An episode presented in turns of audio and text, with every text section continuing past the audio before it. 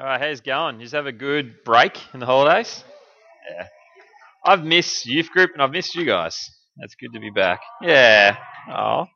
Um. Yeah. Nah. Coming back tonight's been sick. Loving it. Now, uh, uh, exciting news. My wife's pregnant, so I'm having a baby.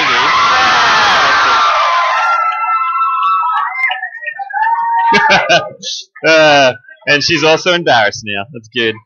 Um, yeah, so that's pretty cool. That's good. Yeah.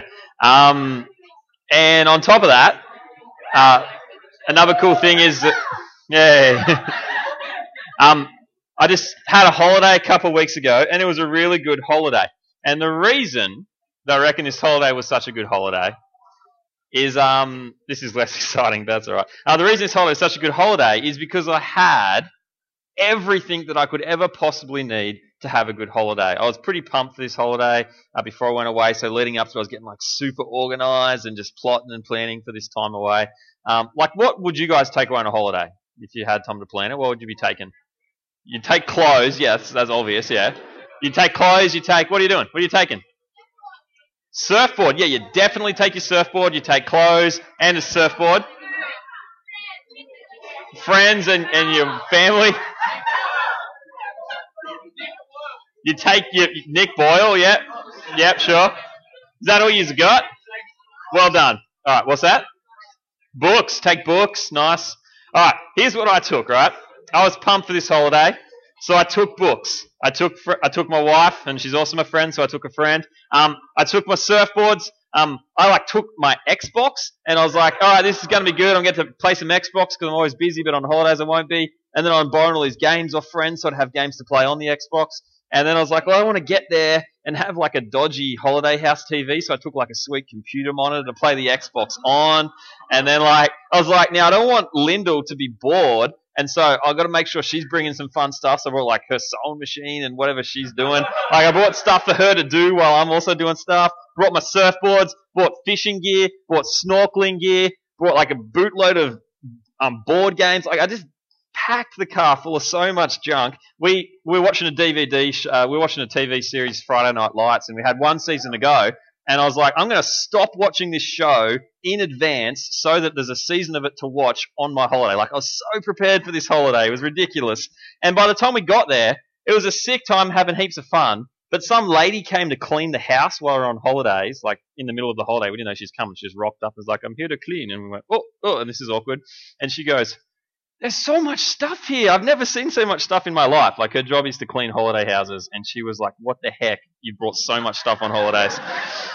And so it was a good time, and it was a little bit embarrassing when that cleaning lady came. But there it is. Having everything you need means you can have a good two-week holiday, right? If you got what you need for a holiday.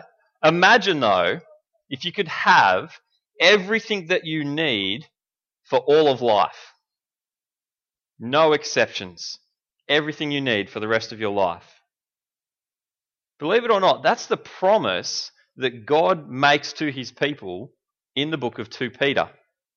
Peter, the apostle, is writing to, the, to, a, church, to a whole bunch of churches, actually, and challenges are coming. Um, hard stuff's going on. False teachers are rising up and they're going to try and lead them into all sorts of dodgy stuff. Um, life is hard and they're waiting for Jesus to come back and they're like, man, why hasn't he come back already? What's going on? This sucks. And in that context, when life is hard and all these things are going on, God makes this promise in 2 Peter. In Jesus, you have everything that you need for your entire life. Everything. That's a huge call. Just think about how good that is if that is true. I don't reckon we, we realize how good that is. Today, as we dig into this passage, I want us to see how crazy good that promise is and to be blown away by it and to see that right now, in the past, in the present, and future, we have everything that we need in Jesus. That's awesome. Now, Todd's already prayed, so we'll just plow into this passage. Now, one important thing to get our heads around before we do do that is that um, do uh, is that there's a difference between us thinking what we want and God knowing what we need. This passage doesn't promise that God will give us whatever we want or whatever we think we need. This passage promises that God, who knows us better than we know ourselves, He looking after us, will give us everything that we need. First thing this passage promises is that in Jesus, we have everything that we need for salvation. That's the first big thing. Check it out, verses 1 and 2. Simon Peter, this is the guy writing it, a servant and an apostle of Jesus Christ, to those who through the righteousness of our God and Saviour Jesus Christ have received a faith as precious as ours. Grace and peace be yours in abundance, in abundance through the knowledge of God and of Jesus our Lord. So he says there that they, the people receiving this letter, have received a faith that is as precious as ours. That's a weird way of saying it, yeah? It's a bit of a funny thing to say to people. Who's saying that? Remember, from verse 1, it's the Apostle Peter, servant of Jesus and an apostle. Now, Peter is, uh, if you don't know much about the Bible, Peter is, um, he was one of Jesus' close mates, and then after Jesus died on the cross and then rose again, Jesus, like, appointed Peter to be his messenger in the world. Him and the other apostles were to be kind of Jesus' voice to the world, to represent Jesus in the world. And so Peter's like an impressive person in the history of Christianity. He's a big deal. And so Peter is saying to these other Christians, Your faith is as precious as ours, the apostles. Now, how does that work? How does it work that the legendary apostle Peter has a faith that's just as precious as any other Christians? The reason he can say that is that the Christian faith that you have, if you are a Christian, is not something that you've kind of made happen yourself. It's not something that you've been really good at or developed some really strong faith, and so therefore you've got this really good faith and it's really valuable. It's not based on what you've done. It's something that's been actually been given to you, just like it was given to Peter. And so he can say, Your faith is just as valuable as, as mine. And it has the same result for Peter that it has for us and it had for these guys in this letter. The result is eternal life for anyone who has faith in Jesus. And so he straight off the bat goes, To those who have been given by God a faith as precious as ours, grace and peace to you from God. That's huge. I had a mate at school, um, and we were talking on the bus one time on the way home about basically Christian, becoming a Christian and all that kind of stuff. And she said to me, This sounds really good, Jono, and I, I really want to be a Christian, but I just don't have your faith. I wish I did, but I don't have faith like you, so it's just never going to be me. That was a weird statement. I didn't really know what to make of that at the time, but it's crazy because she's basically saying, I wish I could be a Christian. I want to be, but you've got this faith thing that I don't have, so I can't be that, and that sucks. But that isn't how it works. Faith in Jesus isn't about how good you are at faith and you having some great faith, and so sweet, you're, you're, you're set. It, doesn't matter whether you've got a weak faith or a strong faith or, or whatever. It's not about that. It's about what your faith is in. And if your faith is in Jesus, that's all you need. Doesn't matter whether you think it's weak or strong or anything else. That's all you need. And the result is eternal life, a faith as precious as the Apostle Peter's. I reckon some people think that Christianity, becoming a Christian, is a not a great illustration, but some people think that becoming a Christian is a little bit like going on a diet or something, like a health kit. And so you're like, yeah, those Christians, they're the ones who are kind of healthy with their whole life, basically, you know. And so and so you imagine it's like hard work and you're doing the right things, eating the right food, whatever, and exercising and doing this hard work until you become a thing that's called a Christian. You make yourself what you want to be as a Christian. But that's not really the picture. the picture of becoming a Christian is like getting a voucher for free liposuction. It's a bit crude, but you just it's like here's a voucher for liposuction. And you just go sick, thanks, and and you just you just who you should be. That's it. It's done for you. It's just a free gift. It's not hard work till you're a Christian. It's go I got nothing. I'm going to trust Jesus. I'm a Christian. That's it. And the result is a right relationship with God and eternal life forever. That's, that's how you become a Christian. It's awesome. And so here's what this means straight away. If you want to become a Christian, man, I, I pray that it's not not it's not a hard thing for you to get your head around. I pray that it's so obvious at EV Youth what you need to do to become a Christian. Just just tell Jesus you're trusting him. Put your trust in his death for you, And that's that. It's done.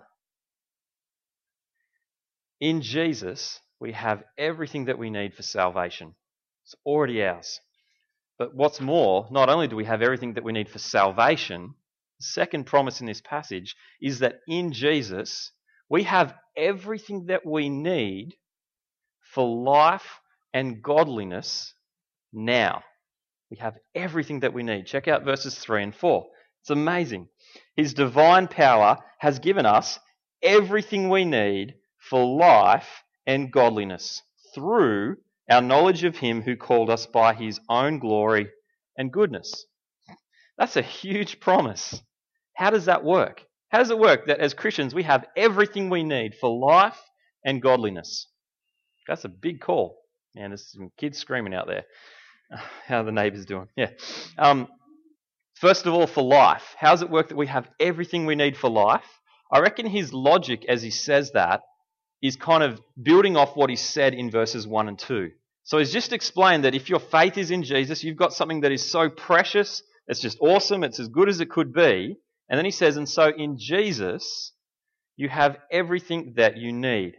Because the reality is, when you really boil down life and our existence, all that we really, really need is to know Jesus, to have that relationship with God and be right with Him. And if we've got that, that is good, and that is actually all we need. You could die tomorrow and it wouldn't matter. That is all you need if you know Jesus and you have a relationship with God. There's a song by Justin Bieber. Um, uh, I, have never listened to a whole Justin Bieber song through, but um, Hazy showed me this the other day. And turns out Justin Bieber's like a man now. I don't know when that happened, but he turned into a man, and it freaked me out. Um, but has anyone seen that new song, seen a video for it, or heard the song "As Long as You Love Me"? Who's heard that? Yeah. All right. Just quietly, I was actually surprisingly impressed by this song. It was a lot better than anything I'd seen before. But anyway, here's how the song goes. Uh, as long as he says, as the chorus is, this is this is a, a, communication barrier for us, isn't it? Justin Bieber, and he's like, oh, no, shut up. Yeah. Again, this is how it goes. As long as you love me, we could be starving, we could be homeless, we could be broke. As long as you love me, I'll be your platinum, I'll be your silver, I'll be your gold. As long as you love me.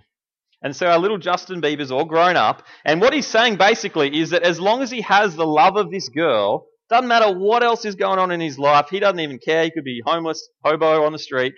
As long as she loves him, that's all he needs. Now, that's not what this passage is saying, but Peter here is saying, as long as you have Jesus, that's all you need. And it isn't just some empty, silly pop song. Peter's serious. As long as you have Jesus, that is all you need. And so, guys, if you are a Christian, if your trust is in Jesus, you literally do have everything that you need for life now. Life could be hard right now. Maybe it's going good. I don't really know what's going on in your life. But either way, if you're a Christian, there is nothing that can touch the hope that you have in Jesus. Whether life's good or bad or in between, Jesus is enough. See, our joy in life, when we pin it to other things, can be really, really vulnerable. If we pin our happiness to a HSC mark, or that girl, or that guy, or earning enough money to buy that thing, or getting this job, or whatever it is, you take anything and you try and make that the thing that will make me happy and trust in that, and it can be taken from you, and so often it will be taken from you, or it will disappoint you even if you get it. Jesus can't be taken from you if your trust is in Him. Because He's God, His promises are secure, and they're kept in heaven for us, where nothing's going to touch it. And so we have everything we need if we're a Christian. But that's not all. Because did you catch the other word there? He says we have everything we need for life and godliness. God provides for our godliness somehow. Now, godliness just means uh, means being like God in the way we live, living a life that is godly, that is holy, and that's a hard thing to do. I reckon we can often find ourselves thinking about the challenge before us, seeing what God's called us to do as we live as Christians, and you and you honestly ask yourselves questions like this. You'll go, is it really possible that someone could like go through their whole teenage years, right through that, and go out the other side and get married, and never once kind of mess around a little bit with sex? Is it possible to actually be godly all the time like that? Is it possible to go through high school in a non-Christian school or a school that's, a, a school that's called a Christian school but doesn't really make a difference how people live and and and never get drunk with my mates on the weekend when that's all they're doing and partying and doing other crazy stuff? Can I never get caught up in that and never step out of line and actually always be godly? Can I really love people all the time, even when there's these people in my life who have been jerks and doing all this stuff to me and it's really hard? Can I love them always, all the time, perfectly? We look at the challenge and we go, man, I don't think this is even possible. It just seems ridiculous. Well, look at what this passage is saying. Unless God is a liar, he's saying we have everything we need to be godly in Jesus. There's nothing missing. We've got what we need. Now, how does God do that? How does He actually equip us? What does He give us to, to, to help us to be godly? Well, it says there that we have everything we need to be godly through our knowledge of Him who called us. Knowing God leads to being godly, a knowledge of God. And so, if you're a Christian and you're having a hard time uh, to be godly and live your life following Jesus, which will pretty much be most of yours, um, if you're having a particularly hard struggle right now, though, or you can think of times when you have been, are you reading God's Word? Are you coming to know Jesus better in His Word? Because according to this, that's what God has given us to, to, to grow us to be more godly.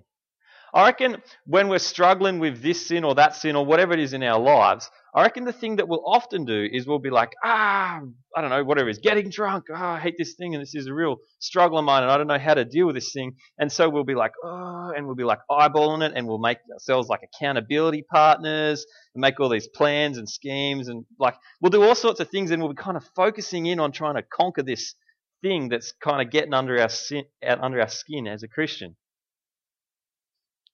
Here's an experiment that I reckon all of us should do as we struggle with sin in our lives. Still do that stuff, still pay attention to your sin and, and do accountability and all that kind of stuff. But instead of making your focus your sin, make your focus to know Jesus better.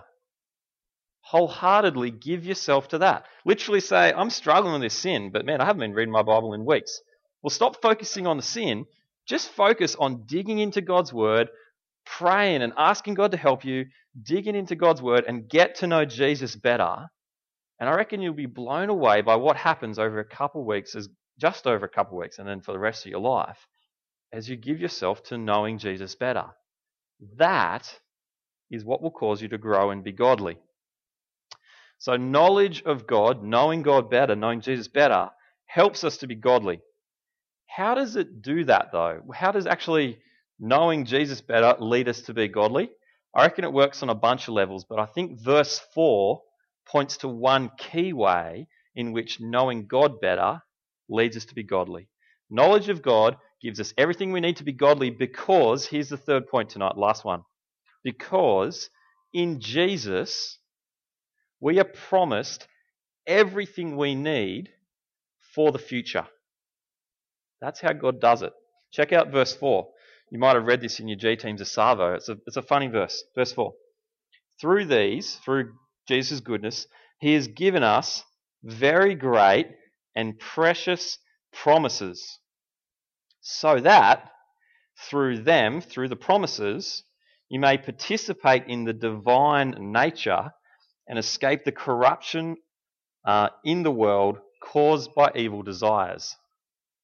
Sorry if this is a bit complicated, but we'll plow through it. Some funny stuff in there, yeah? Divine nature, escaping the corruption of the world. What does it actually mean to do that? Um, like, is, is God like, if you do these things, you'll get superpowers and you'll be divine like God? It's not that, or I'm pretty sure it's not that. There's some options of what it could be, but I reckon to um, participate in the divine nature just means being like God, resembling God in your character, being holy like he's holy, loving like he loves. And so we end up resembling God, and so we escape the ungodliness and corruption in the world. The more we become like God, the less we become like God. I think that's what's going on there. So, how did God's promises, his precious promises, verse 4, lead to this growing in godliness? How does that work? I reckon chapter 3 kind of feels out what it looks like. Come over to chapter 3 in 1 Peter and look here, because it's a similar logic, but he spells it out a bit more clearly. Chapter 3 of 2 Peter, sorry, not 1 Peter, 2 Peter chapter 3, verses 13 and 14. Check this out. I think he's going to tell us what the promise is and tell us how it works. But in keeping with his promise, we are looking forward to a new heaven and a new earth, the home of righteousness. So then, dear friends, since you're looking forward to this, make every effort to be found now, now, spotless and blameless and at peace with him.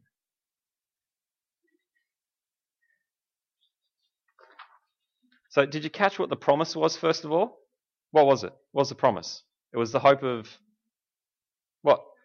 It was, the, the hope of heaven in the future, the, the home of righteousness, he calls it. And that will be the place where the corruption in the world isn't there. It'll be new, different, new heaven, new earth, better, gone old way now, new heaven in future type thing. That's the promise that's coming. Now, I don't know about you guys, but and sometimes as I live in this world, I get pretty sick of um, just living in this world that's full of sin. People who are sinful do stuff that, that hurts me, and that sucks. But man, worse than that, me who is sinful do stuff to other people, and I hate hurting other people in my sin. I hate offending my God as I live in this word and world and sin. But the promise here is he's saying that there's a time coming when all of that will be gone and you'll be in heaven in the, in the home of righteousness where sin is done for. It'll be sweet. It'll be perfect. It'll be done. And so he says, after reminding them in verse 13, that's coming, he says, so now, as you're waiting for that, remember these promises and live spotless and blameless lives now. Because of what's coming in the future, because of what's already yours and already been given you, live this way now because one day you'll be rescued, sin will be dealt with and done forever. And so live this way now. Because if there was no promise of a future without sin and a future where we're in heaven with God, if that wasn't coming, man, what would be the motivation for, for even bothering to keep on fighting now? What would it matter? If it was never going to end, if it was never going to change, if there was no hope for the future, what, why even keep on going? But we do have this promise. There's a guy called Viktor Frankl. Has anyone heard of Viktor Frankl? No one has, that's right. Viktor Frankl was a psychologist who lived through the Holocaust in Germany, the Nazi Holocaust. Uh, and he was in a prison camp and he made it out the other side. He survived. But while he spent time in a prison camp as a psychologist, he observed all the people around him. And some of those people suffered under the Nazis, this horrible stuff, and they died. And other people suffered and and lived on and fought on and made it out the other side and survived. And after he came out of the, the German prison camp, he wrote a book about the things that he noticed while he was in the prison camp. And here's the big thing that he worked out the ones who were able to keep going and make it through were literally the ones who had something to live for outside of that prison camp. So if they knew that their family was dead and, and all hope was lost, and really didn't really matter whether they lived through this or not because once they got out, there was nothing on the outside that even mattered to them. Those people just gave up. They didn't care. Who cares? Why keep on fighting? Why fight to live another day? Why make sure that I look after my medical problems or eat food? Doesn't really matter. I've got nothing to live for any, anyway. But for the people who had family or some sort of unfinished business or some purpose beyond the walls of the prison camp, those people held on to that and so fought a day and a day and a day and kept on going because they knew that there was something beyond the prison camp that, was worth living for. Now, guys, I don't know how you're going in life right now, but compared to what heaven will be like, this life is a little bit like a prison camp.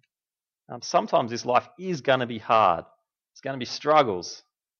at the very least, if you're a Christian, life will be hard solely because you need to keep on living fighting sin. If nothing else goes wrong, that will still be hard. The thing that will keep us going through all of that is these precious promises that he talks about in verse 4. One day you'll be in heaven, spotless, perfect, rid of the sinful body.